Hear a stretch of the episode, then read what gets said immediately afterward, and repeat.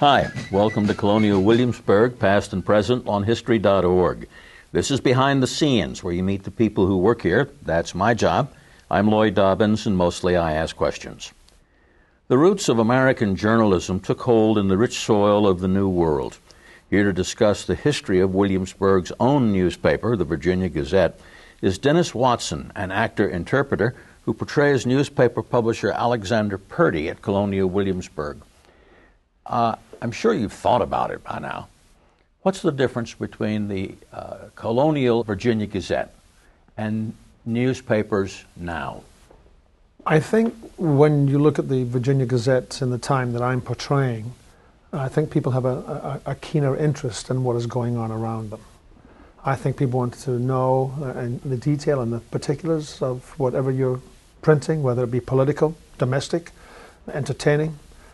Um, I think the obvious difference today is, if you will, that today we have more than just newspapers.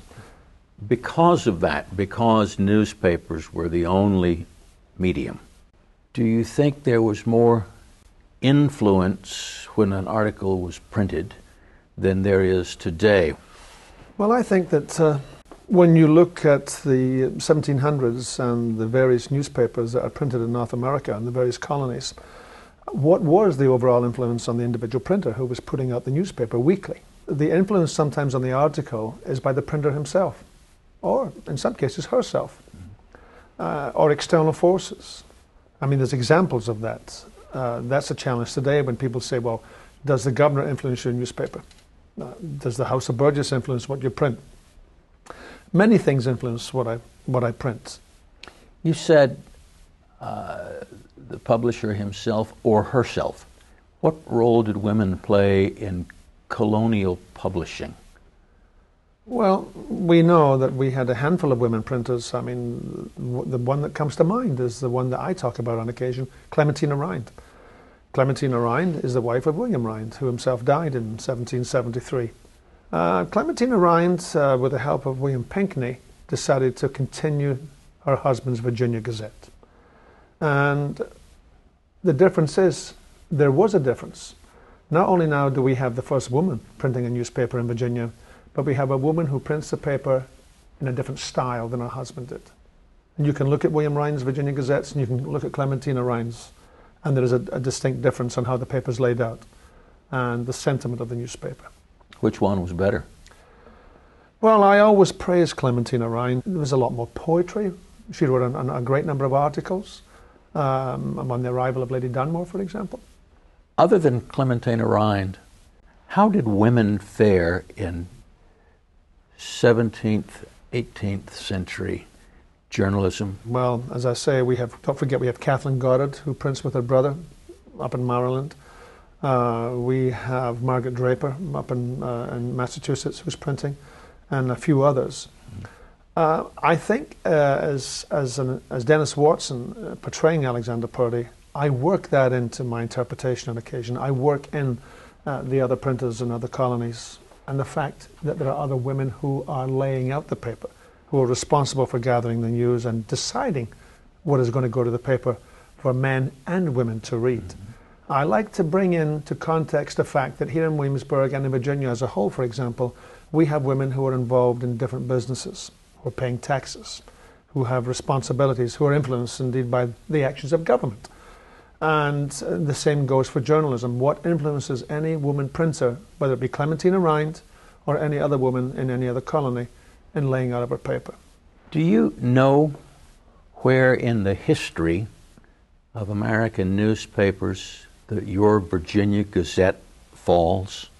Well, I at this time am one of several Virginia Gazettes printed in Virginia, so I'm not the sole newspaper. As in many cases, in many colonies, there's not one singular paper by this time, there's a number of papers. And they're all printing the news in one fashion or another. Now, as the printer, and as indeed this being his roots, if you will, uh, having been here some eight and twenty years, he takes it upon himself to start to print his paper in a way which I feel shows a support for those in opposition, once and for all, to Parliament's intrusion into the rights and liberties of the people of America. I think in great part a great spark was the Boston events, where indeed we know that the Boston port was closed, rights and liberties were removed. Uh, in 75 and 76, Purdie changed the masthead of his paper three times, uh, which is interesting. Mm-hmm. And if you look at the masthead of those newspapers, uh, the later changes in 75 and in 76, he changes it twice. Uh, in the first half of 76, the masthead reads 13 united colonies, united we stand, divided we fall. He's making a statement there as a printer, as a publisher.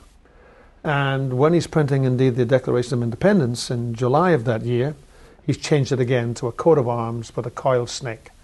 Uh, don't tread on me. Um, the subtleties uh, are there, and I think we know that Purdie himself, what he has is here. This is this is his foundation, and he's moving, if you will, with the sentiment of the times. Purdie had this masthead to to tell the people where the Virginia Gazette stood. Sure, and and and, and where he's standing himself. I mean, prior to that, we know that a lot of printers, not all. Um, are printing in a, in a way that shows both sides of the story. Now, you might say that, well, Purdie is kind of taking that patriot cause, if you will. He's, he's taking the side of those who are opposing Parliament. And the war is underway, and, he's, and his newspaper is standing firmly behind it. I will print an opposing view. I will print the, the fears and worries of someone who is staunchly loyal to the Crown and Parliament still at that time. I have an obligation, I feel, as a printer, to put both sides of the story out. But by that time, I've shown, if you will, the people of Virginia and others where I stand personally myself. So Alexander Purdie, in his own way, was more of a modern journalist than you would think, in that he tried to to uh, make both sides available. One could say that. The question is posed: Do you write articles for the newspaper? People ask that question. Well, I, say, yes, I have on occasion. I've always made it known that I am the writer of said article. Or on something that I've reprinted from London or New York, I might give an opinion and put it to the paper, showing that it's my opinion or thought. And I think you have to realize that at that time, articles we know, again, upon reflection looking back, are being written by printers themselves, and especially in New England colonies, in a fashion which are just totally fabricated, propaganda for the political cause, if you will. But how much of that does the reader really know? I would say to a great extent, very little. And you might ask today, does the same stand today? Who writes the article? What's the substance of it? I think today people are very quick uh, because of we have other media who are very quick to look into what uh, a certain newspaper has printed and find out what's the truth, what's the basis of it, is it really accurate? For we know today in the 21st century here in America, we have and people acknowledge politically papers that are of one affiliation or sympathetic to another. So just how accurate is the content? I think to some extent it's no different back in my time. But I like to say, no matter what it is, put it to the newspaper, let the people be informed, let them decide themselves. Nowadays, unlike in your day, you can learn anything from anywhere in just a few seconds.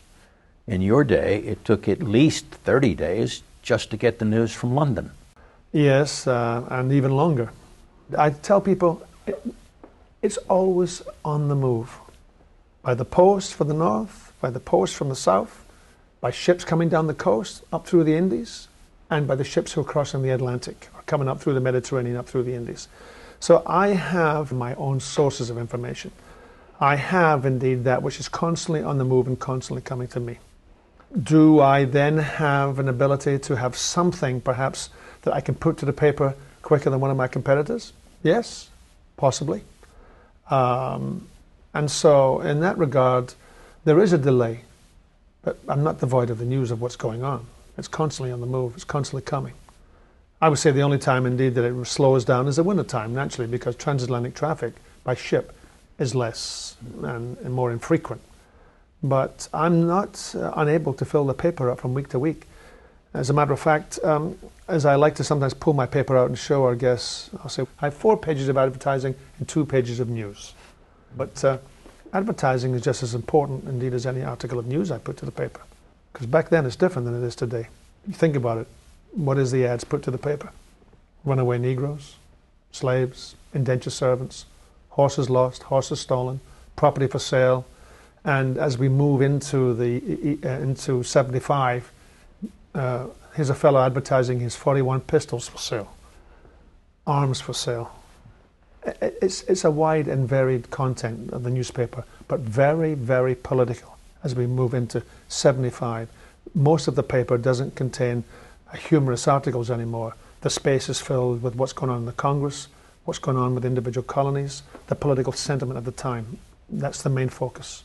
I mean, truly, things have changed greatly. Uh, we're we're in the uh, we're in the in the throes of a revolution at that time. I mean, uh, the different factions here in the colony of Virginia are looking for horses. They're looking for mounted horses. Uh, we're we're fighting a war, so things are distinctly different.